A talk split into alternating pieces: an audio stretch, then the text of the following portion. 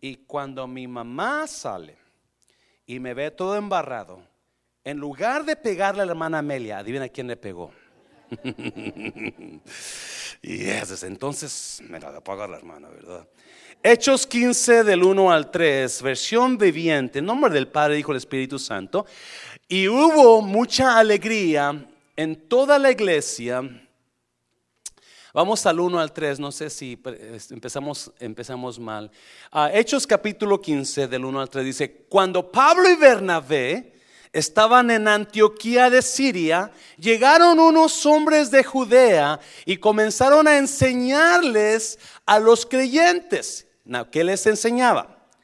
A menos que se circunciden como exige la ley de Moisés, no podrán ser, si no se circuncidas, circuncidan, no pueden ser salvos. Padre, bendigo tu palabra en el nombre de Jesús. Haz lo que tengas que hacer en esta noche. Cuando dicen amén, puede tomar su lugar. Capítulo 14 lo leímos la semana pasada, ¿verdad? Hablamos, si alguien se acuerda, ¿de qué se habló el miércoles pasado? El capítulo 14, ¿alguien se acuerda? Oh my God, no soy el único. Levántate, ¿se acuerda? Ah, sí. Por capítulo 14 habla de Pablo y Bernabé en su primer viaje misionero, misionero, perdón. Ah, terminaron el viaje misionero de Pablo y Bernabé y regresaron a Antioquía ellos dos. en Antioquía se quedaron a un tiempo Pablo y Bernabé. Ellos estaban con la iglesia en Antioquía. Now, acuérdese, Antioquía se fundó por Pablo y Bernabé. Now, había la iglesia central en Jerusalén, en Judea, en Jerusalén. Allá estaban los apóstoles.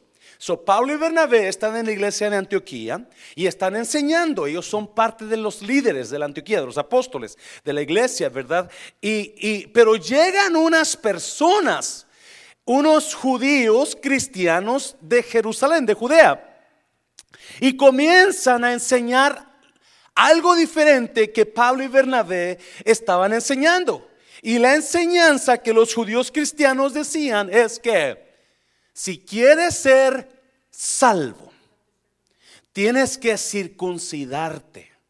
La, iglesia en Antioquía era iglesia de gentiles. Gentiles son qué? Personas que no son judías. Usted y yo somos gentiles. ¿Verdad? Usted y yo somos gentiles. Los gentiles no estaban en los planes de los judíos. Los gentiles, para los judíos, gentiles eran, eran impíos, eran incircuncisos, eran, eran, no eran dignos. So, Pablo y Bernabé comienzan a predicarle a la iglesia en Antioquía y comienzan a salvarse todos los gentiles. Amén, iglesia. Pero llegan estos a estas personas, no da nombre, y comiencen a enseñar, no, no, no, no, tú no eres salvo. Si no te circuncidas, no puedes ser salvo. No, ¿qué es la salvación, iglesia? ¿Mm? ¿Qué es la, ¿Por qué viene usted a la iglesia? Porque usted es salvo. No, ¿qué es ser salvo? ¿Salvo de qué? ¿Mm?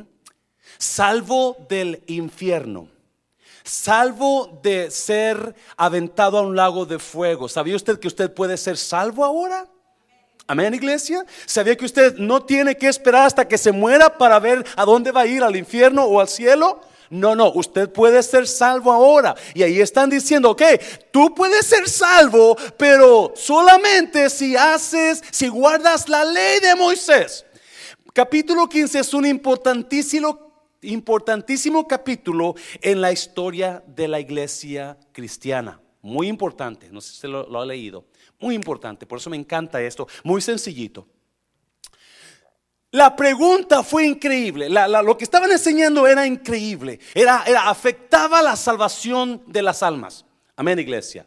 Now, uh, Pablo y Bernabé dice que comenzaron, uh, comenzaron a hablar con estas personas. Versículo 2, versículo 2, dale para allá por favor. Pablo y Bernabé no estaban de acuerdo con ellos y discutieron con vehemencia. Finalmente, la iglesia decidió enviar a Pablo y a Bernabé a dónde? A Jerusalén junto con algunos creyentes del lugar para que hablaran con los apóstoles y con los ancianos sobre esta qué? So, ¿con quién, ¿A quién fueron a, a buscar? A los apóstoles y a los ancianos. La iglesia es muy importante que usted entienda eso. La iglesia primitiva, la primera iglesia, estaba, estaba fundada por los apóstoles. Después que comenzaron a, a, expandirse en la iglesia, pusieron ancianos. Los ancianos son los que dirigen la iglesia con el pastorado. Los ancianos son pastores. Los ancianos deben de ser los que tomen toda decisión en la iglesia. Amén, iglesia. Los ancianos son puestos como la autoridad principal de la iglesia. Cuando los ancianos hacen una decisión, esa decisión se va a respetar. Si usted no está de acuerdo con esa decisión, usted vaya a hablar con los ancianos. Amén, iglesia.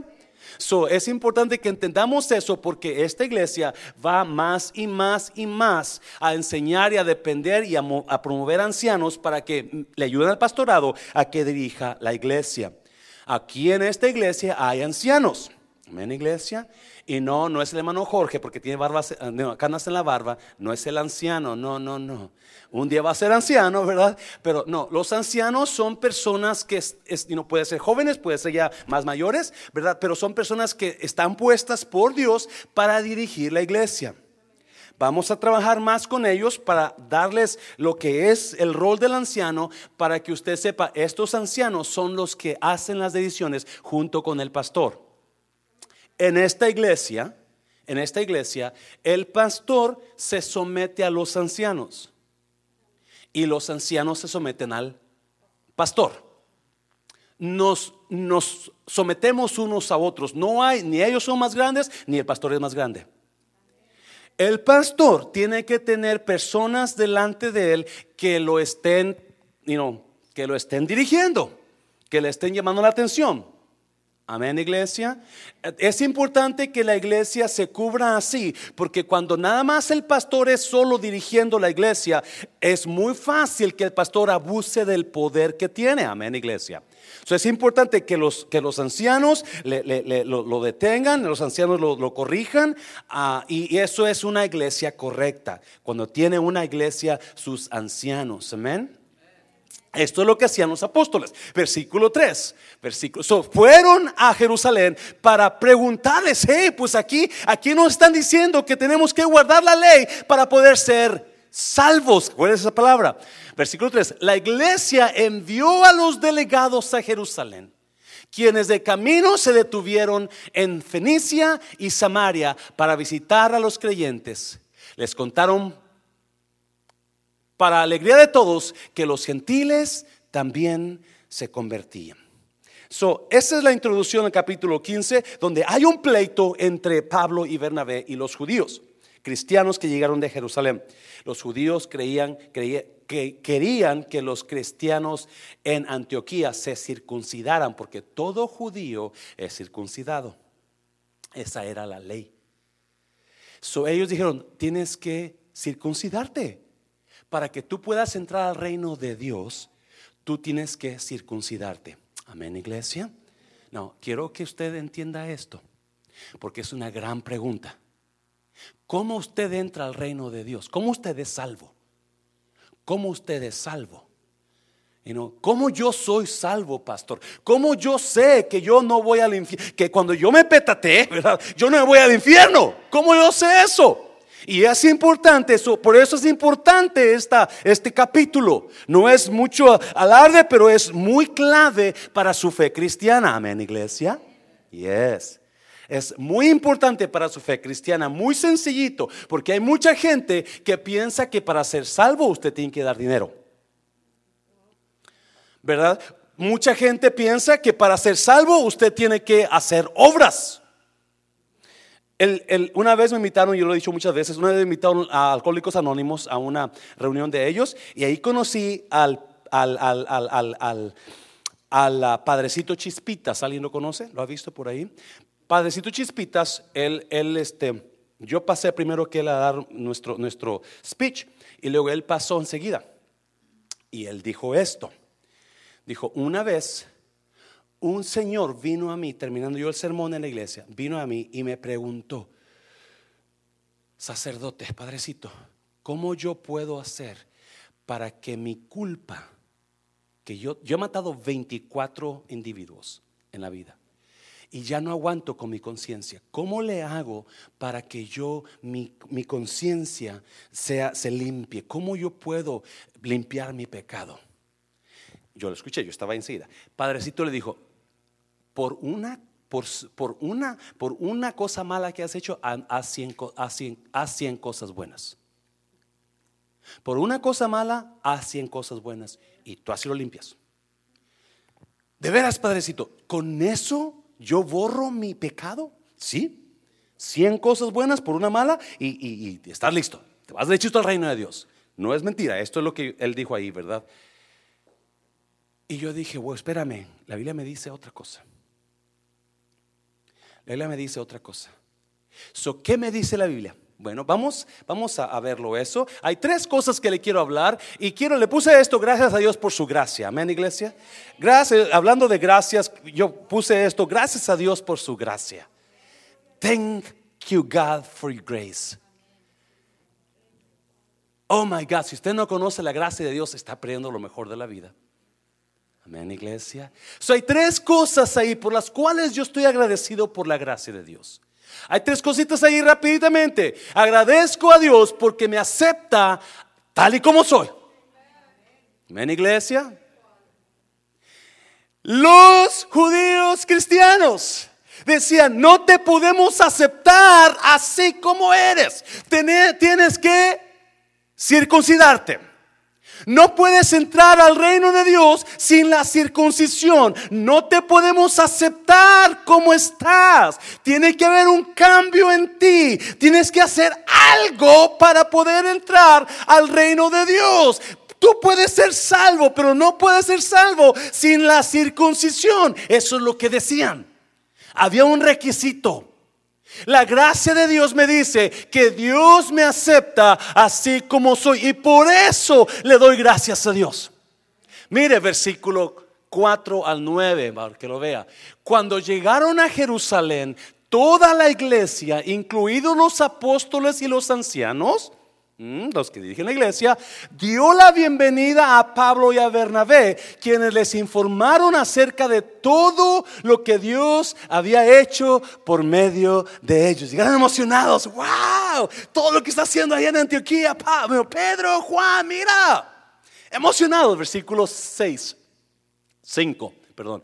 Pero después algunos creyentes, no, mire, que pertenecían a la secta de los fariseos. Eran creyentes, pero se habían convertido.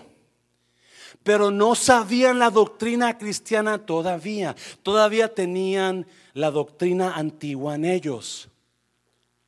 Son unos creyentes que pertenecían a la secta de los que? De los fariseos. ¿Quiénes eran los fariseos? Los que conocían la ley. Ellos conocían la palabra de Dios derecho, izquierdo, toda la palabra la conocían. ¿Cuántos saben que a veces el conocimiento nos hace vanos? Pablo dice que el conocimiento da muerte, pero el espíritu vivifica. El conocimiento envanece, pero el amor nos edifica. So, dice, ah, pero después algunos creyentes que pertenecían a la secta de los fariseos se pusieron de pie e insistieron. No, mira lo que dicen. Los convertidos que gentiles deben ser circuncidados y hay que exigirles que sigan la ley de Moisés. Eso es lo mismo. Okay, so, versículo 6. Así que los apóstoles y los ancianos se reunieron para resolver el asunto. Otra vez, los ancianos junto con los apóstoles, los ancianos junto con los pastores, son los que hacen toda decisión en la iglesia. Y esa decisión se debe respetar. Versículo 7. En la reunión, después de una larga discusión, Pedro se puso de pie y se dirigió a ellos de la siguiente manera. el apóstol Pedro se levanta. Hermanos, todos ustedes saben que hace tiempo Dios me eligió de entre ustedes para que predicara a los gentiles a fin de que pudieran oír la que la buena noticia y cree. ¿Cuál es la buena noticia, iglesia? El Evangelio de Cristo. ¿Por qué es bueno? ¿Por qué es la buena noticia? Porque usted puede ser salvo hoy, no tiene que quemarse en el infierno. Usted puede cambiar su vida hoy, me está oyendo. Si usted está viviendo en amargura, en depresión, en tristeza, en desesperanza, hoy es su día para que tenga esperanza. Esa es la buena noticia. No, si usted miró las noticias hoy, ¿verdad? La mayoría de noticias que miró eran que malas, negativas. Fulano mató a su esposa, la esposa mató al esposo, ¿verdad? aquel muchacho mató a tantos en la escuela. Es más, usted, algunos recibieron textos negativos este día, amén, iglesia no buenos, amén iglesia. Ya, todo eso es malo, pero en Cristo hay buenas noticias, amén. Dáselo fuerte al Señor. Si usted no conoce a Cristo en esta noche, yo le invito para que usted conozca las buenas noticias. Versículo 8, vamos a seguir leyendo. Dios, Pedro hablando, ¿verdad? Pedro hablando en la reunión. Esto se llama el concilio de Jerusalén, by the way. Esto se le llama, la reunión de los apóstoles y ancianos sobre este problema es el concilio de Jerusalén, donde un concilio se hizo para resolver un problema en la iglesia. So, Dios, Pedro hablando, Dios conoce el corazón humano y él confirmó que qué?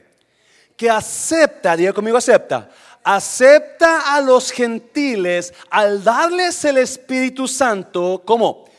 Tal como lo hizo con nosotros. Precioso. Versículo 9. Él no hizo que ninguna distinción entre nosotros y ellos, pues les, a mí me encanta esto, les limpió el corazón por medio de la fe. Gracias a Dios, porque Él me acepta así como soy. Primera gratitud que yo tengo para Dios en esta noche, le doy gracias porque me acepta tal y como soy. Y no vienen los judíos cristianos creyentes y dicen, no, no podemos aceptar a estas personas porque no están, circuncidados. No, acuérdense, para los judíos, los gentiles eran sucios, eran degradantes, eran impíos, estaban, eran incircuncisos, no podían mezclarse con ellos. De eso, por favor. Por eso no podemos, tienen que circuncidarse para que los podamos aceptar como familia del reino. Pero viene Pedro y Pedro se acuerda, hey, yo me acuerdo cuando fui con Cornelio, capítulo 12 de Hechos, usted lo miró. Cuando Dios quería comenzar a salvar a los gentiles en la casa de Cornelio el soldado, ¿se acuerda? Y Pedro estaba orando y de repente miró una visión y se le apareció un lienzo que bajaba y en ese lienzo había diferentes ¿qué? Animales impíos. Había puercos, había conejos, había víboras, había... Por no mira a nadie cuando digo víbora, ¿verdad? Había iguanas, había...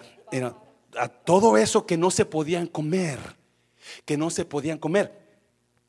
Y escucha una voz Pedro que le dice, Pedro, levántate, mata y come.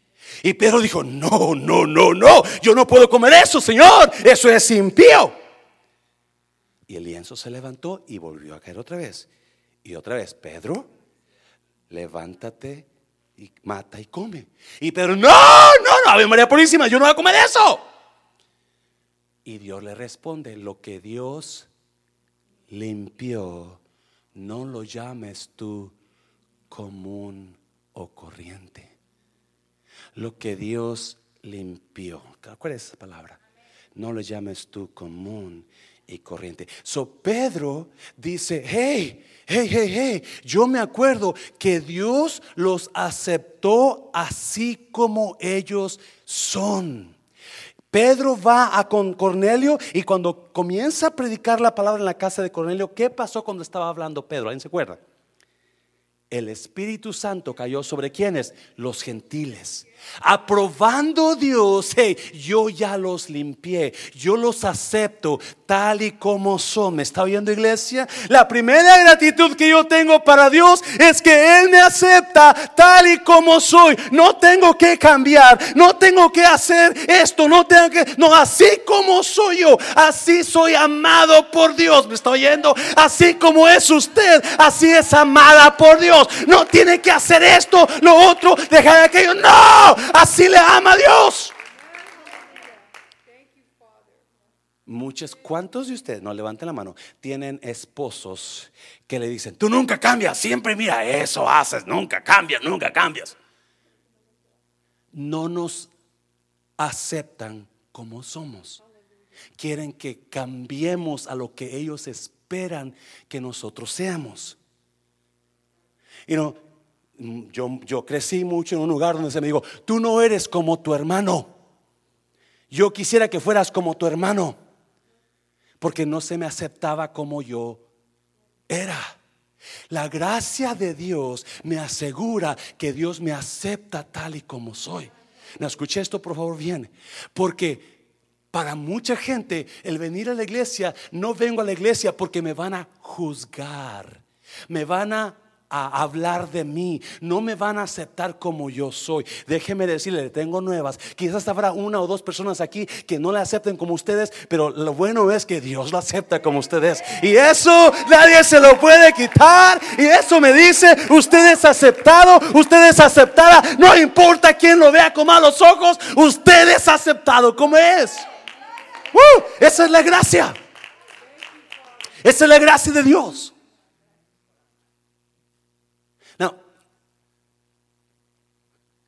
Versículo 9 me dice, Él no hizo ninguna qué. Dios, hablando de Dios, Dios no hizo ninguna distinción. ¿Cuántos de ustedes han estado en un lugar, donde es obvio que lo hacen a un lado porque quizás es hispano? O es obvio que lo hacen a un lado porque no habla inglés o su inglés no es tan bueno como el americano que está en de usted. Y usted como se siente como que, oh, ¿verdad? Porque usted se siente mal porque lo rechazaron. El rechazo es una de las dolores más fuertes que el ser humano pasa en la vida. Cuando se le rechaza a usted. Y hay muchas maneras de rechazarlo. Su pareja lo dejó por otro. Su novio le, le, hizo una mala jugada por otra muchacha. O su novia le hizo una mala jugada por otro muchacho o al pastor lo dejó fulano, el miembro que más confiaba, lo rechazaron. Muchas maneras, hablábamos el otro día de que muchas personas fueron rechazados desde el vientre de su mamá, porque la mamá no quería tener hijos y salió embarazada. Yo no sé por qué que yo me quiero hacer un aborto.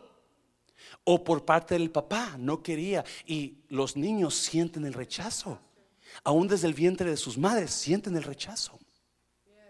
They feel the rejection. They can feel it. And they grow up with that feeling, with something is not clicking with me and my dad. Something is not clicking with me and my mom. Yo crecí en un hogar donde se me rechazó por parte de mi padre y nunca, nunca pudimos cliquear mi padre y yo. ¿Por qué? Porque había que una pared, un rechazo. El rechazo es feo el rechazo y muchas maneras de rechazarlo. Muchas maneras. Por eso oh, me encanta mi Cristo. Porque Él dice bien claro, ustedes no me escogieron a mí. Yo los escogí a ustedes Oh my God, dáselo fuerte, porque Él sabe que muchos de nosotros hemos sido rechazados, nos han hecho un lado, nos han dicho tú no vales, tú no sirves, no, tú no estás bonita suficiente, tú no estás guapo suficiente, pero Cristo dice yo te escogí, y es tú vales. Gracias por su gracia, que me acepta como soy. Esa es la gracia de Dios, la gracia de Dios si usted nota versículo, me encanta el versículo 9, dice, Él no hizo ninguna distinción entre nosotros y ellos. Él no es así, Él ama a todo mundo. He loves everyone the same. Yes. Yes. He gives blessings, more blessings over some people than others. Da, él ama a todo mundo igual, pero bendice a personas de diferente manera. Porque las bendiciones las acarrea usted por su obediencia a Él. ¿Me está oyendo? Las bendiciones, en su palabra hay, el Dios estableció leyes. Dios estableció leyes para ser bendecido. Y cuando usted obedece lo que Él estableció, yo le aseguro, usted va a ser una persona súper bendecida. Pero lo ama igual. He loves you the same. Yeah, usted no es tan guapa como la que aquella que parece Marimar, que camina como la muy, muy, ¿verdad? Pero lo ama, la ama Dios igual. Quizás te le falte un diente, ¿verdad? Y, pero como quiera lo ama igual como que tiene todos los dientes. He loves you the same. So me encanta lo que Pedro dice, dice, él no hizo ninguna distinción entre nosotros y ellos, pues les qué? ¿Les qué? Les limpió el corazón por medio de la fe. ¿Por cómo limpió el corazón de estos hombres? ¿Porque daban mucho dinero? Porque creyeron en Jesucristo. La fe. No, en otra palabra dice, les purificó el corazón en la Reina Valera. Pues Él les limpió el corazón con jabón colgate. Les limpió el corazón con cloro. ¿Verdad que no? por medio de la fe. No, ¿por qué no dice les limpió la mente? ¿Por qué no dice les limpió los pecados? ¿Limpió qué? El corazón. Escuchen bien, prometamos. ¿Limpió qué? El, ¿Por qué el corazón? ¿Por qué el corazón? ¿Cuáles son las señales de una persona que en verdad ha sido limpia? Tiene un corazón limpio. ¿Por qué el corazón? Porque del corazón mana la vida, gracias semana. Todo está en el corazón, no en la apariencia. Oh. Me está oyendo iglesia, por no entienda esto. Y Pedro da una clave. Les limpió el corazón por medio de la fe. No limpió sus pecados, no limpió su vista, no limpió sus, sus, sus palabras, no, limpió el corazón. Todo está aquí.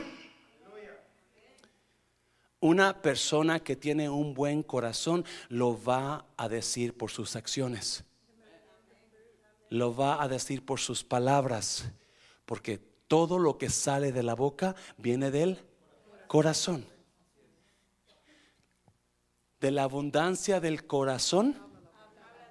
A, lo que usted habla determina quién es usted. Uh.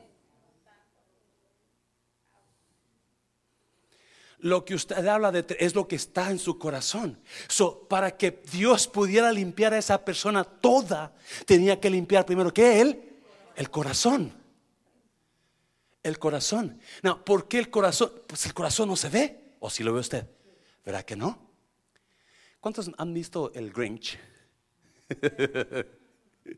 ¿Y cuántos, cuántos, apenas lo miré la semana, esta semana pasada, nunca lo había visto de veras, el Grinch. ¿Cuántos saben que el corazón del Grinch, cómo estaba cuando era malo el Grinch? Bien chiquito el corazón, ¿verdad? Bien chiquito y, tenía que buscar un, una, a rayos X, ¿se acuerda? Se ponían los rayos X para ver el corazón. Yeah, yeah. Yo quiero mi corazón chiquito porque era malo el Grinch. Ah, pero cuando comenzó a cambiar, ¿qué pasó con el corazón? Ya no ocupaba los rayos X. ¡Pum, pum, pum!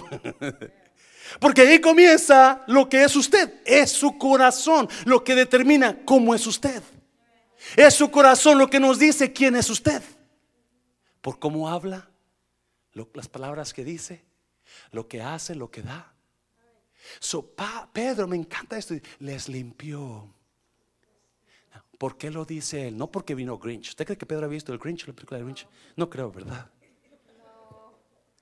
Porque para los judíos, otra vez, los gentiles eran sucios. So Pedro dice, no les limpió la cara a ellos. Los debemos aceptar como son porque ya están limpios del corazón. Wow, wow, wow. Oh, no, no me entendió, no me entendió. Cuando yo conozco a Jesús como mi Señor, cuando yo acepto al Señor como mi Salvador, de ese momento mi corazón se queda limpio. De ese momento mi corazón está completamente limpio. No importa quién diga fulano o mengano, sutana, mico, porque usted no lo ve mi corazón. El único que puede ver mi corazón es quién. Es quien es Él. Eso no importa que diga quién, qué. Usted está limpio porque Dios le limpió. Amén, iglesia. Alguien dice amén en esta noche. Yes. Yes. Now, escuche bien. Escuche bien. Las personas que lo van a culpar a usted. Las esos judíos, esos judíos estaban los que estaban diciendo, no, tienen que circuncidarse, tienen que cambiar, si no no los aceptamos. Los judíos están tratando de deshacer lo que Dios ya había hecho. Wow.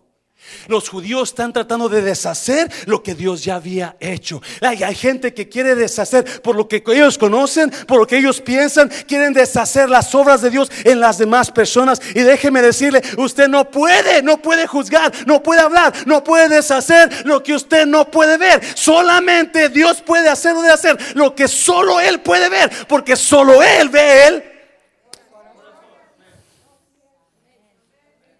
Hebreos, Hebreos, mire, vamos para Hebreos rapidito. Me encanta esta palabra. Hebreos. Capítulo 4 creo que es. I think I sent it to you, Ciertamente la palabra de Dios es que viva y poderosa y más cortante que cualquier espada de dos filos penetra hasta lo más profundo del alma y del espíritu, hasta la médula de los huesos y juzga los, pensamientos y las...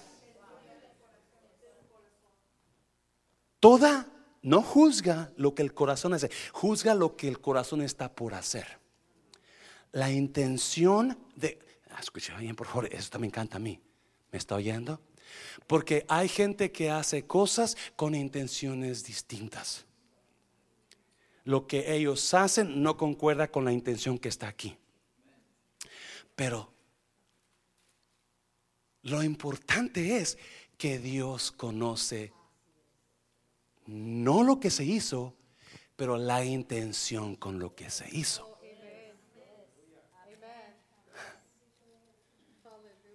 ¿Me está viendo, iglesia? usted y yo necesitamos asegurarnos que nuestro corazón está limpio. Amén, iglesia. Now, hay veces que nuestros pensamientos van a querer ensuciar nuestro corazón. Pregúntele a alguien cómo está su corazón. ¿Está sucio o está limpio? Hebreos dice, mira versículo 13, versículo 13. Ninguna cosa creada escapa a la vista de Dios. Todo. ¿Cuánto es todo, iglesia? Todo está al descubierto, expuesto a los ojos de los hermanos. ¿A los ojos de quién? De aquel. ¿A quién qué? ¿A quién vamos a dar cuentas, iglesia? Solo que yo tengo que hacer es buscar una lupa o rayos X para mirar su corazón de usted.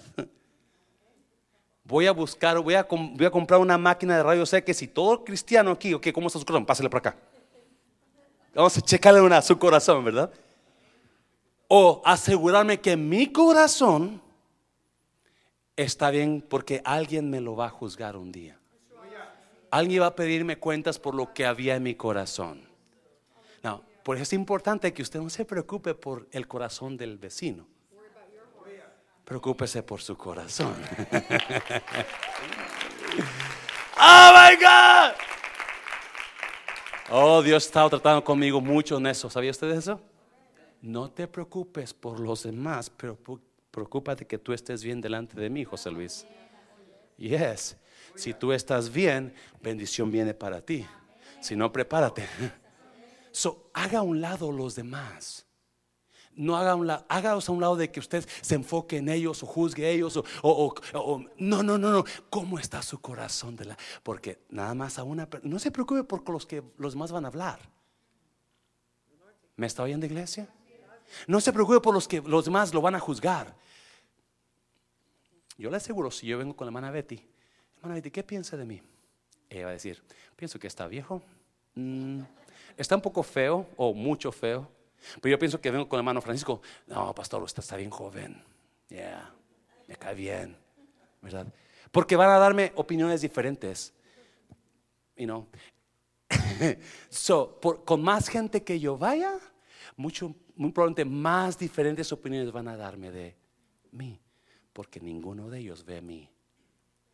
Pero hay una persona que solamente lo ve y Él a preocuparme quién es. Hazlo fuerte así, hazlo fuerte. Número dos, número dos. Oh, gracias a Dios por su gracia que me acepta como soy. Y Él me acepta como soy. No importa qué piense fulano, qué piense mengano, qué piense sultano. Él sabe quién soy yo y así como soy. Mucha gente viene a la iglesia y, ¿Cómo, cómo ya, va, a seguir con nosotros? No, me gusta la iglesia, pero es que no estoy listo para la iglesia. ¿Cómo no está listo? Sí, es que me gusta ir al, al, you know, al, al 2009 todavía. Así lo ama Dios. No, yo sé que un día, yo sé que un día usted, porque va a encontrar tanta bondad, bendición de Dios que usted no va a tener de esos días 2009. ¿Me está oyendo, iglesia? I don't need no 2009. What I need, I found in this place. Lo que yo necesito lo encuentro aquí. No lo encuentro en, el bar los siete pecados o los siete infiernos. Pero así lo ama Dios. No, es que no. Todavía me salen víboras y sapos de la boca. No se preocupe. Así como Dios limpió el corazón, así también limpia las bocas. Y con verdadera pasta colgate celestial. oh my God, alabe,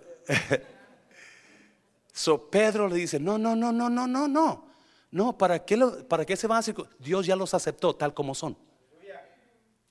Amén, iglesia. Muchas iglesias cierran la puerta a la gente porque no, cortes el pelo.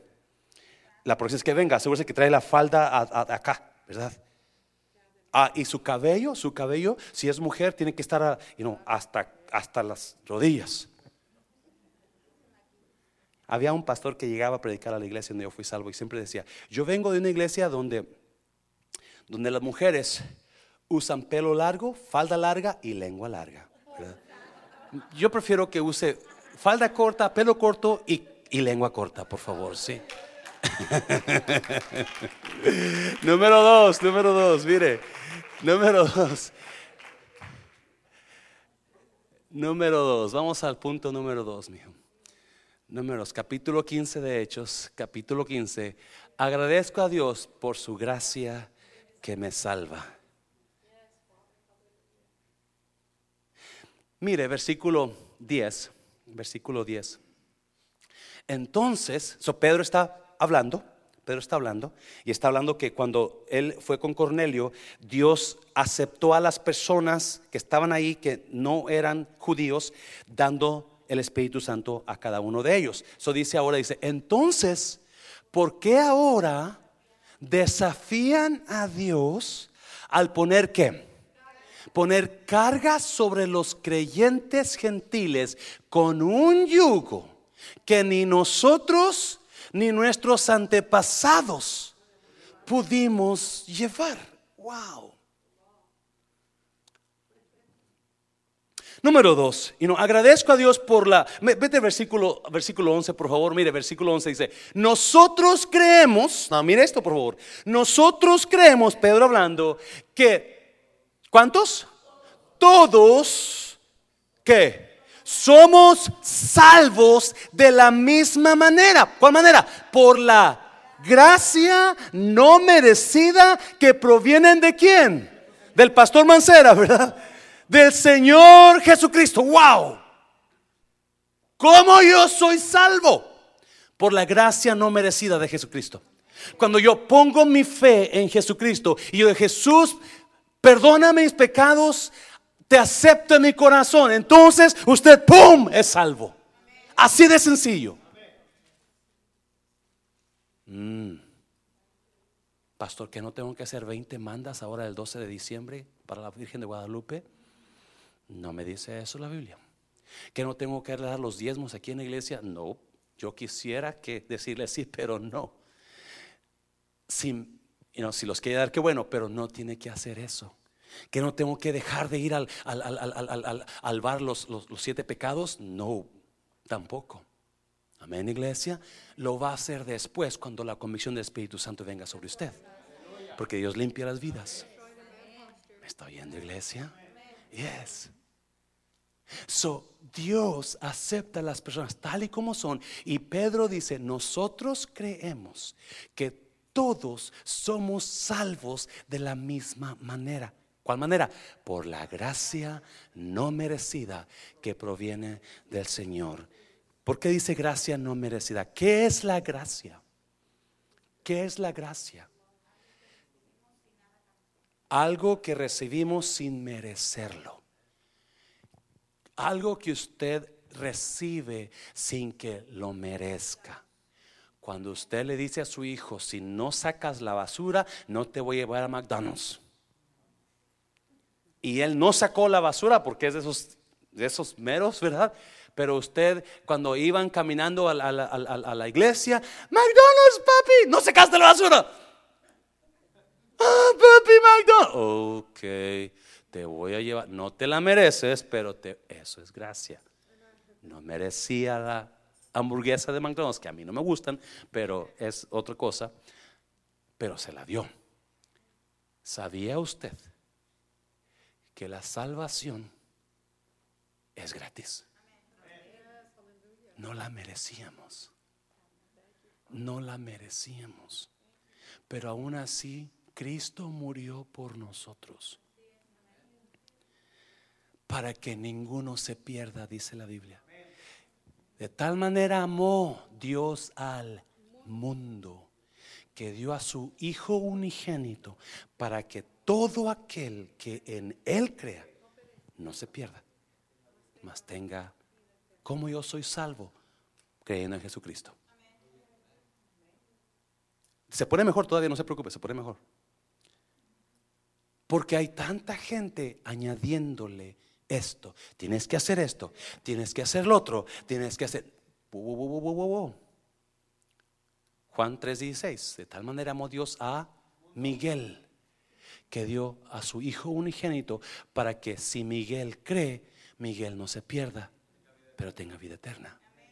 El mundo es usted, el mundo soy yo. Los pecados que usted y yo teníamos, Jesús los llevó en la cruz. Él no pecó para que en su justicia, justicia es ser justo, justicia nosotros fuéramos perdonados. Cuando Él dijo, consumado es, hubo un cambalacho en la cruz. Mis pecados se depositaron en Él, su justicia se depositó en mí. ¿Me está oyendo iglesia? ahora. ¿Se lo digo o no se lo digo? Usted puede ver defectos, usted puede ver cosas raras, usted puede ver quizás que no, la hermana no es cristiana. Déjeme decirle una cosa, lo que usted ve, Dios no lo ve. Lo que usted, lo que Dios, lo que Dios ve, no ve los pecados de fulana de tal. Él ve la justicia de Cristo en la hermana. ¿Me está oyendo? Porque es por gracia. ¿Me está oyendo, iglesia? Eso es. Now, vamos a Efesios. Gracia no merecida que proviene del Señor Jesucristo. Efesios 2, del 4 al 9, mira lo que dice. Pero Dios, que es, ¿qué? Rico en qué? Misericordia. So, ah, vamos a ponernos ahí. Gracia es recibir lo que no merecemos. Misericordia es no recibir lo que sí merecemos. Gracia es recibir, es recibir lo que no merecemos Dios nos dio la salvación cuando no la merecíamos. Eso es gracia. Misericordia es no recibir lo que sí merecemos. Sí merecemos el castigo, pero por la cruz nos perdonó. Eso es misericordia. Y Él, Jesucristo, está pobre en misericordia. ¿Verdad que sí? Es lo que dice ahí. Él está pobre, casi no tiene misericordia. Él es rico en misericordia. Amén, iglesia. Déjeme decirle algo. Santiago dice que la misericordia triunfa sobre el juicio. ¿Alguien lo entendió? Cada vez que usted tenga que decidir, o lo juzgo o le doy misericordia. ¿Qué es lo que va a hacer, iglesia? Dar misericordia, porque siempre va a ser lo correcto.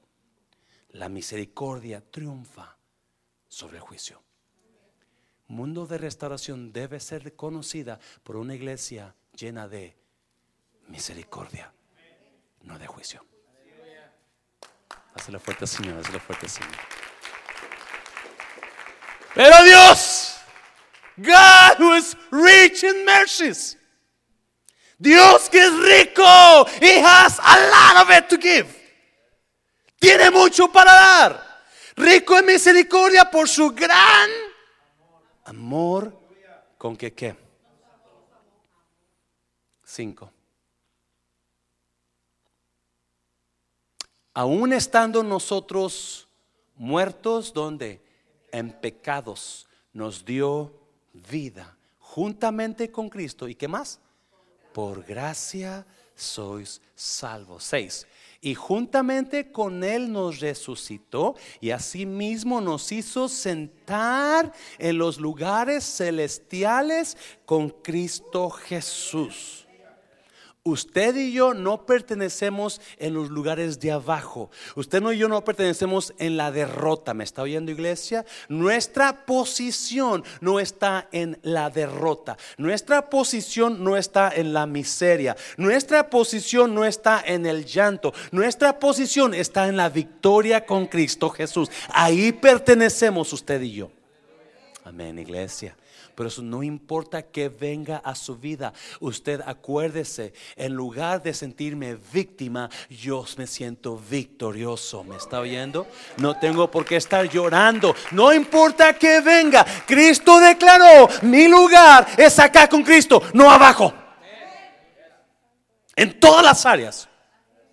No me meteré mucho. Para mostrar en los siglos venideros las abundantes, otra vez, ¿qué? Riquezas de qué? No solamente es rico en misericordia, es rico en gracia, en su bondad para con nosotros. Oh my God. Llenos de gracia, llenos de bondad. En, versículo 8. Porque por gracia sois salvos. Por medio de la fe. No de vosotros, pues es don de Dios. 9. No por obras para que nadie se gloríe. Pregunta, ¿usted es salvo?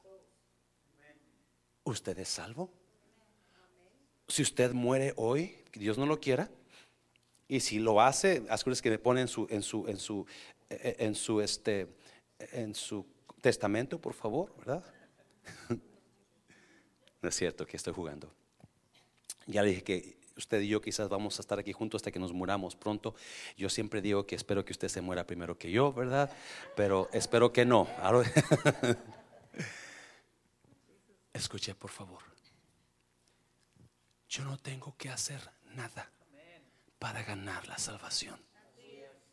Lo único que tengo que hacer es que aceptar por fe la salvación, la gracia. Cristo dijo, yo te doy la salvación en mi muerte. Ahí está. ¿La quieres? Es como, es como alguien que le ofrece un 10 millones de dólares. Aquí está. Tómalos. Te van a ayudar. ¿Qué haría usted con 10 millones de dólares, verdad? está en usted si toma esos 10 millones o dije, no, yo no quiero eso. Es lo único que tiene que hacer. Decirle a Jesús, Jesús, te acepto en mi corazón como mi Señor y reconozco que tú eres el Salvador del mundo y de mis pecados. Y es todo. Eso es lo que está tratando aquí, iglesia. Es lo que está tratándose aquí. Si no se circuncidas, no pueden ser salvos. La clave aquí es la salvación. ¿Cómo yo gano salvación? Juan, Pedro dijo que por la fe en Jesucristo, Pablo lo dice que también es don de Dios, es por gracia, por gracia como la gracia que Jesús dio en la cruz, no por obras. Yo no puedo hacer nada para ser salvo. Yo no puedo dar dinero para ser salvo. Yo no puedo hacer mandas para ser salvo. Yo no puedo, yo no tengo que hacer trabajo para ser salvo. No, tengo que creer solamente en Jesucristo.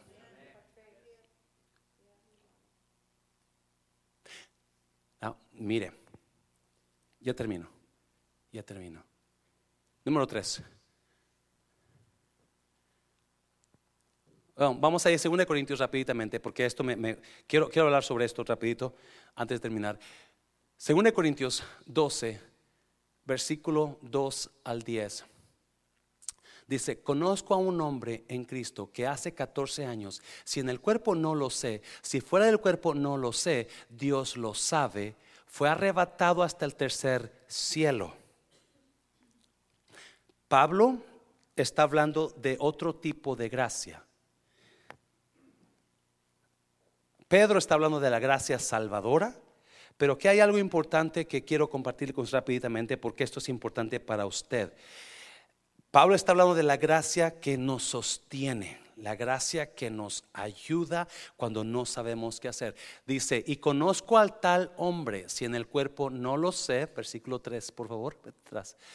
Ah, o fuera del cuerpo no lo sé, Dios lo sabe. Pablo está hablando, ¿se acuerdan la, la vez que lo apedrearon? La semana pasada hablamos de eso, lo apedrearon en, en Iconio o en Listra en Listra y lo, lo arrastraron fuera de la ciudad y lo dejaron como muerto. ¿Se acuerdan? ¿Verdad que hablamos de eso? Bueno, dice la Biblia que lo dejaron como muerto, pero de ahí Pablo se levantó y, y se fue con los hermanos. Todos creemos que esto que está diciendo Pablo aquí fue cuando pasó eso. Bueno, no todos, muchos. Muchos otros piensan que no, ¿verdad? Pero Pablo está hablando de una persona que fue al cielo, una persona que murió y fue al cielo. Dice versículo 4, que fue arrebatado al paraíso donde oyó palabras inefables que no le es dado al hombre expresar. 5. De tal hombre me gloriaré, pero de mí mismo en nada me gloriaré, sino en mis debilidades. 6. Sin embargo, si quisiera gloriarme, no sería insensato porque diría la verdad pero lo dejo para que nadie piense de mí más de lo que en mí ve u oye de mí. So dice, yo estoy hablando esto y es verdad, pero no quiero seguir ahí. Y para que la grandeza de las revelaciones no me exaltase desmedidamente, me fue dado un qué? Un aguijón en mi carne. Un mensajero de Satanás que me abofeté para que no me enaltezca sobremanera. 7, 8. No, mire, respecto a lo cual, ¿cuántas veces? Tres veces he rogado al Señor que lo quite de mí. Y me ha dicho, bástate mi, bástate mi qué? Mi gracia. Porque mi poder se perfecciona en la debilidad. Wow.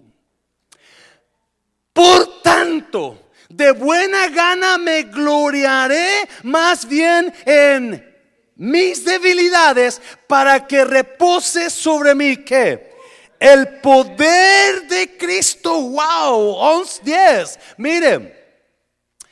Por lo cual, por amor a Cristo, me gozo en las debilidades. ¿En qué más? En afrentas, ¿en qué más? En necesidades, ¿en qué más? ¿En qué más? Persecución, persecuciones, ¿en qué más? En angustias, porque cuando soy, entonces soy fuerte. La gracia de Dios me sostiene cuando no puedo seguir. La gracia de Dios me, de Dios me sostiene cuando pienso que no puedo tener control de esa situación. En lugar de querer luchar, en lugar de querer parar, en lugar de querer vengarme, digo Dios, Dios, descanso en tu gracia. Porque aunque me digan que soy un debilucho, porque no peleo, entonces estoy siendo fuerte entonces yo sé que no soy yo, eres tú el que me da las fuerzas para hacer. Hay situaciones que no podemos entender en la vida, hay situaciones que no podemos controlar en la vida, hay cosas que pasan que Dios mío me vuelve la ¿cómo le voy a hacer? Porque está pasando en esas situaciones? Es cuando podemos descansar en su gracia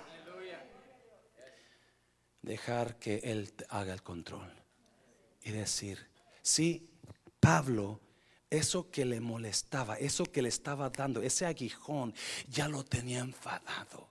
No podía con eso. Ya no puedo más. Dios, quítalo de mí. Quítala. Haz que termine esto. Haz que termine el otro. Haz que ya, ya, ya. Y Dios le decía,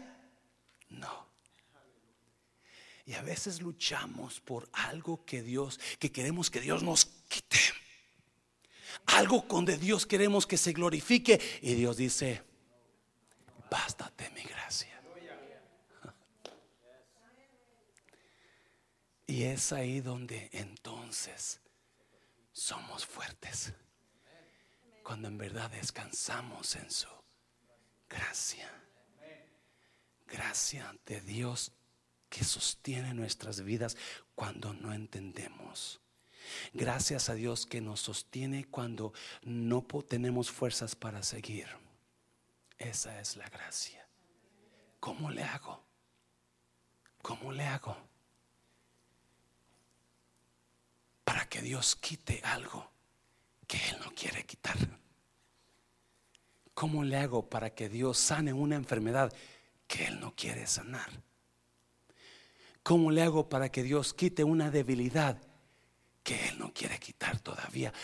Porque sabe que cuando estoy ahí, lo único que puedo depender es en su gracia. Cuando más dependo de Él, es cuando más fuerte estoy siendo. Cuando más el aguijón me abofetea, y yo descanso en su gracia, es cuando más fuerte soy. ¿Qué situación en su vida usted no puede controlar? Descanse en su gracia. Descanse en la gracia de Dios. Dáselo fuerte, Señor, dáselo fuerte, Señor. Ya termino. Capítulo 15 de Hechos. Vamos para allá. Pásalo, músico, por favor. Agradezco a Dios por su gracia que me libera. Vamos a seguir leyendo, ¿verdad? La pregunta es, ¿qué hacemos con los gentiles que son cristianos? Ellos no son circuncidados, no los podemos aceptar así, ¿se acuerdan? We don't, we don't accept these people like they are, they need to change. They have to change. That was the question. Which a lot of people do. You know, well, you can't belong in this church unless you dress this way. You can't preach in this church unless you wear a tie. Hay personas que todavía me preguntan, ¿dónde está su, corbata, pastor? Se me olvidó. Ok, ¿qué tiene que ver la corbata? I'm sorry, es lo que, pero bueno, pero, ¿verdad? Now, versículo 12, mire, vamos a leer bastante. Todos escucharon en silencio mientras Bernabé y Pablo les contaron de las señales milagrosas y maravillas que Dios se había hecho por medio de ellos entre los gentiles. So están, y después que terminó Pedro, siguió Pablo y Bernabé hablando lo que Dios estaba haciendo en los gentiles. Versículo 13. Cuando terminaron, Santiago se puso de pie y dijo, hermanos, escúchenme. Santiago era el medio hermano de quién? Del Señor Jesús. Perdón si usted se molesta porque hablo de esto, pero ¿sabía usted que Jesús tuvo hermanos? Yes. Jesucristo tuvo más hermanos. eran medios hermanos porque a todos los demás hermanos que los hijos que tuvo María fueron de José. Jesucristo fue de- del Espíritu Santo, ¿se acuerdan? Eran medios hermanos, Santiago y el Señor Jesús eran medios hermanos. Pedro les ha contado de cuando Dios visitó por primera vez a los gentiles para tomar de entre ellos un pueblo para sí mismo. 15. Y la conversión de los gentiles es precisamente, gentiles somos usted y yo, ¿se acuerda? Lo que los profetas predijer- predijeron como está escrito. Después yo volveré y restauraré la casa caída de David. Escuche bien, por favor.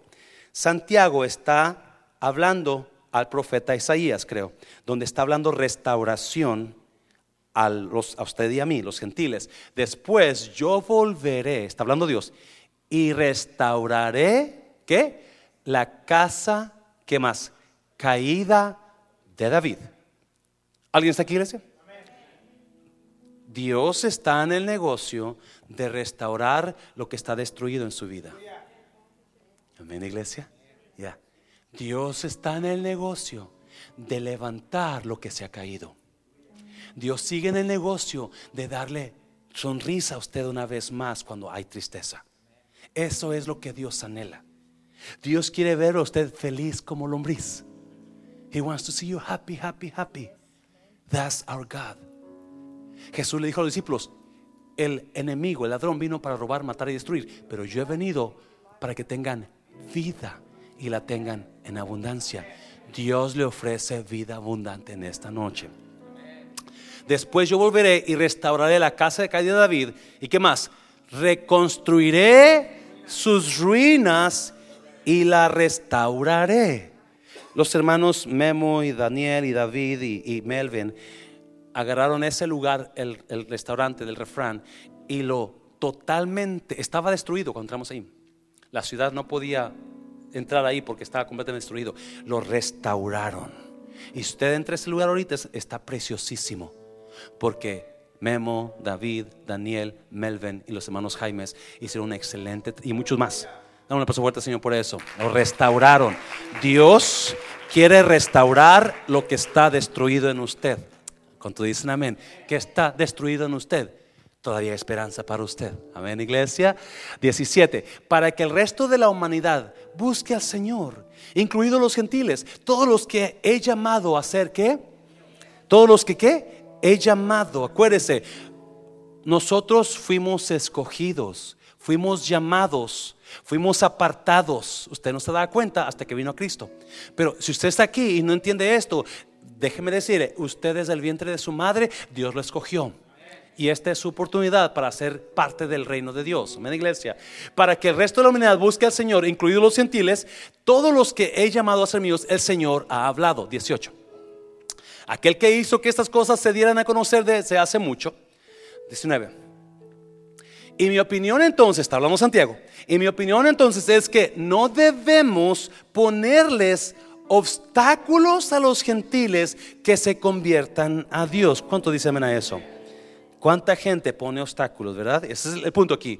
Al contrario, deberíamos escribirles y decirles que se abstengan. Y ahí va cuatro consejos, cuatro cosas que les dicen a los gentiles que como cristianos deben dejar de hacer. Amén, iglesia. Y este es el punto donde yo voy a terminar. Este es el punto donde usted y yo a veces no entendemos. Pastor, este, me dijeron que no puedo comer carne de puerco. Yo le diría no porque la carne de puerco es mala, ¿verdad? Es dañina. Y yo la carne de puerco no me pasa mucho, pero los chicharrones sí. Me encantan. ¿Ok? Pastor, dicen que el café es malo. ¿Alguien está aquí todavía? ¿Algo, ¿Sabe por dónde voy? ¿Verdad? Pastor, dicen que comer pan en ayunas es malo. Mm. So, ¿Qué es lo que se le pide? No, esta es el concilio de los apóstoles a la iglesia que, está, que están haciendo de Jesucristo. Esto es lo que usted debemos de, de guardar como cristianos.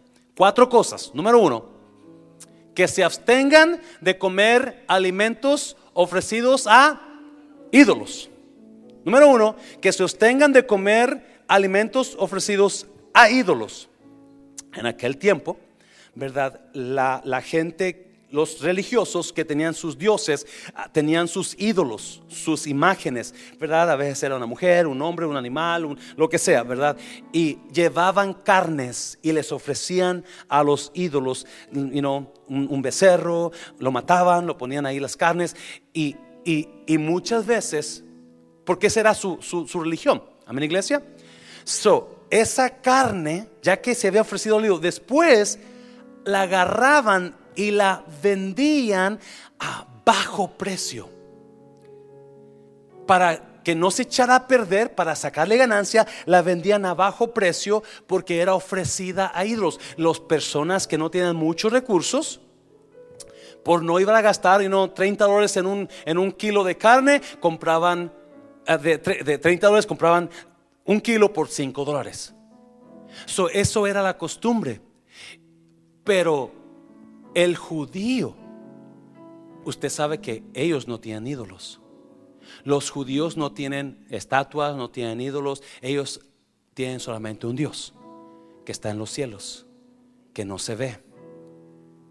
Porque si lo ve usted se, se petatea. Porque usted es sucio y yo soy sucio y Él es santo.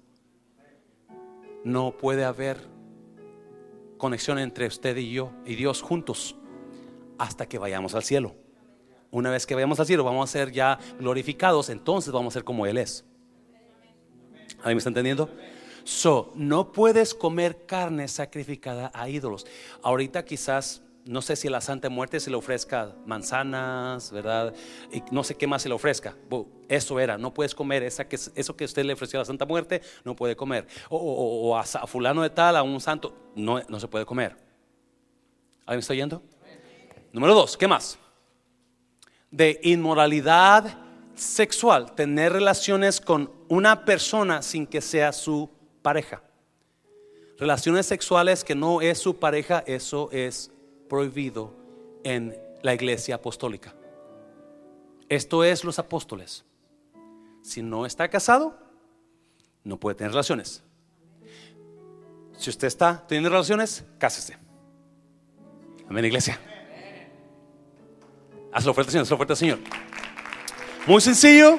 Pastor, es que como me caso, no tengo dinero ni nada que dar, ¿verdad? No le cobro. No hace invíteme un café y yo lo caso rapidito. ¿Mi iglesia? Y es todo.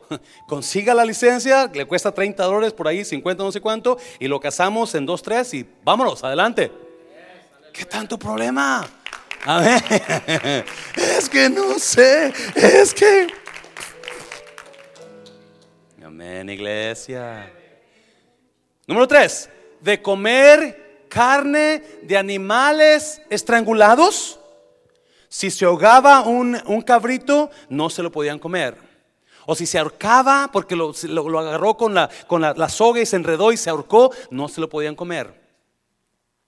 Y número cuatro, consumir sangre. ¿Cuántos se acuerdan de la moronga? En Nayarit, la moronga. Mm. No, ahora ya no. La, la, sangre a mí me da... ¡uh! pero antes la comía porque yo no sabía. ¿Verdad?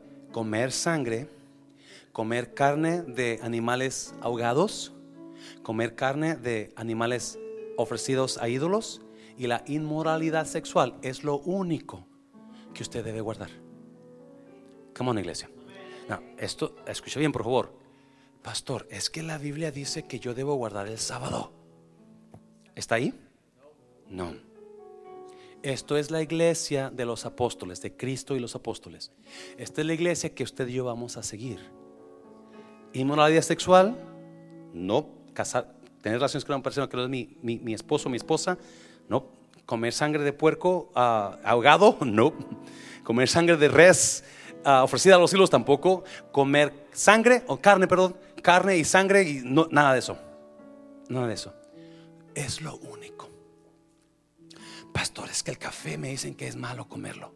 Pastor, es que me dicen que guarde este día. Eso es lo único. Es la historia de la iglesia. Es el nacimiento de la iglesia. Y eso es lo que se... No, escuche bien, escuche bien, por favor. Estos requisitos no son para ser salvos para ser salvo, Dios lo acepta tal y como es. Estos requisitos se fueron dados a los cristianos, judíos y gentiles para poder tener comunión en la iglesia. Todo judío que entraba en la sinagoga guardaba estos requisitos. Por eso los hablaron y dijeron, ok, para que los puedan aceptar en la sinagoga, que era la iglesia, en la iglesia tienen que guardar ciertas cosas. Ok, pues nada más que se guarden estas cuatro cosas. Amén, iglesia. Eso por eso lo pusieron. Para que pudieran los judíos gentiles, los judíos cristianos, los gentiles cristianos, tener convivir en la iglesia. Nada más. Estos cuatro requisitos se leían cada vez que se juntaba la gente en las sinagogas. Y es la base para nuestra fe cristiana. No tiene que dejar de comer las tripitas que tanto le gustan con dressing adentro de la tripita todavía, ¿verdad? Alguien me dijo por ahí que le encantan las tripitas. Oh". Pero bueno, cada quien, sus gustos. No, no. Usted, Pablo después dice que usted cuando ora por los alimentos, Dios los que aun si hay veneno en ellos, Dios los ante. Aun si hay brujería en ellos, Dios los Por eso es bueno orar por los alimentos. Amén, iglesia. Si usted tiene enemigos por ahí, ore por los se le da un taco, ¿verdad? ¿Cuántos se acuerdan? Si usted viene de pueblo, que ya le mandaba a la vecina un taco a su mamá. ¿Y qué hacía su mamá si sabía que la vecina andaba por ahí? A, a los perros. Al que más perro le caía gordo, a ver si se muere. Y si caía muerto el perro, ajá, es bruja. ¿Se acuerda? Yeah. Mi mamá, cara, no, te lo comas, no te lo comas. Y yo con el hambre que traía, pues si era carne, porque acuerda, muchos de nosotros no comemos carne hasta el domingo y un pedacito así, un montón de frijoles y un pedacito de carne. ¿Se acuerda? Yes. Porque no había. Soy, mandaba a la vecina el, vino el, el pedazón de carne. ¡Ah! Yo me lo como. ¡No! Está embrujado. Yeah. Eso era. So, mire, vamos a seguir leyendo. Versículo 21. Pues esas leyes de Moisés sean qué? Predicado cuando? Todos los días de descanso en las sinagogas judías de cada ciudad durante muchas generaciones. So, para poder aceptar a los creyentes gentiles, guarda esas cosas nada más. No, mire, versículo 22. Entonces los apóstoles y los ancianos, junto con toda la iglesia de Jerusalén, ¿quiénes? Los apóstoles y los que ancianos, que son los que dirigen la iglesia, escogieron delegados y los enviaron a Antioquía de Siria con Pablo y quién más, y Bernabé, para que informaran acerca de esta decisión. Los delegados escogidos eran dos de los líderes de la iglesia, Judas, también llamado Barsabás, y quién más, Acuérdese el nombre porque vamos a leerlo la próxima vez. Y Silas 23. La carta que llevaron decía lo si casi le pongo a esta predica la carta, pero you la carta que llevaron decía lo siguiente: nosotros los apóstoles y los ancianos, sus hermanos de Jerusalén, escribimos esta carta a los creyentes gentiles de Antioquía, Siria y Cilicia. Saludos. 24 tenemos entendido que unos hombres de aquí los han perturbado e inquietado con su enseñanza, pero nosotros no los enviamos. Eh, déjeme decirle un poquito, iglesia. Por favor, entienda. Mundo de Restauración tiene sus pólizas, tiene sus, sus clases, tiene clases, tenemos clases a las nueve y media cada domingo ah, de discipulado. 101, 201, 301, 4. Son clases importantísimas para que usted pueda crecer en su fe. Ahí se da lo que es la doctrina de mundo de restauración, ahí se da lo que es la visión, ahí se da qué hacemos, a dónde vamos, toda esa cosa. Si alguien predica algo diferente que eso, entonces va a haber problemas aquí en la iglesia. ¿Amén, iglesia? Porque esa es la doctrina del mundo de restauración y ahí vamos a agarrarnos ahí. Es importante que esto se dirigiera. Por eso dicen, a nosotros, no nosotros no lo mandamos, a ellos decidieron ir por su cuenta. Porque hay gente que no va a estar de acuerdo con la doctrina de, aquí, con lo que se dice aquí, me está oyendo. So, ahí hay que tener cuidado con eso. Amén, iglesia. 25. Así que decidimos, después de llegar a un acuerdo unánime, enviarles representantes oficiales junto con nuestros amados Bernabé y Pablo. Enviarles representantes, ¿qué? Oficiales. Quienes han arriesgado la vida por el nombre de nuestro Señor Jesucristo. 27. Les enviamos a Judas y a Silas para confirmar lo que hemos decidido con relación a la pregunta de ustedes, ¿verdad? De circuncidarse. Pues nos pareció bien, ¿a quién? Al Espíritu Santo y a nosotros no imponer sobre ustedes una carga mayor que estos pocos requisitos. 30. 29, perdón. Deben abstenerse de comer alimentos ofrecidos a ídolos, de consumir sangre de la carne de, o sa- sangre o carne de animales estrangulados y de la inmoralidad sexual. Si hacen esto, harán que bien ay te guacho cucaracho. ¿Verdad? O adiós, ¿verdad? Ahí te veo. Es todo. Es todo. Es importante que usted sepa eso, porque hay gente que le va a decir, no, no, no, es que ahí tienen que guardar esto. Este tiene que, la, la, la. No, esta es la doctrina de los apóstoles. Esta es la doctrina de la iglesia cristiana apostólica. Versículo 30. Los mensajeros salieron de inmediato para Antioquía, donde convocaron a una reunión general de los creyentes y entregaron la carta. 31. Y hubo mucha alegría en toda la iglesia ese día cuando leyeron este mensaje. ¿Qué? ¿Qué tipo de mensaje, iglesia? Alentador. You know, la iglesia tendemos a hacer drama en la iglesia, ¿sí o no? A imponer carga, a acusar a fulano, a mirar el vestido de la hermana, a mirar el pelo del hermano, a mirar los dientes chuecos de la hermana, ¿verdad? Y hacemos drama. Y en lugar de alentarnos, nos agüitamos. Eso es lo que estaban haciendo los, los judíos a cristianos que querían, circuncídate. No puedes ser salvo si no te circuncidas. Ah, Es importantísimo que entendamos esto, porque ahí depende su salvación eterna. Pregunta, ¿usted es salvo? Usted, si usted muriera mañana, ¿usted se va al cielo o se va al infierno? Si no está seguro esa pregunta, usted no es salvo. Usted necesita a, a Jesucristo. ¿Me está oyendo? Yo le digo una cosa. Yo estoy listo a morir. No me da miedo la muerte. Porque yo sé dónde voy. No porque sea bueno. No porque sea bueno. Por la gracia de Dios sobre mí. Por su misericordia. ¿Usted sabe que es salvo? ¿Usted todavía qué voy a hacer cuando me muera? ¿A dónde voy a ir? Usted necesita la salvación. Póngase de pie, iglesia. Póngase de pie, por favor. Dame dos, Jessy, por favor, dame dos.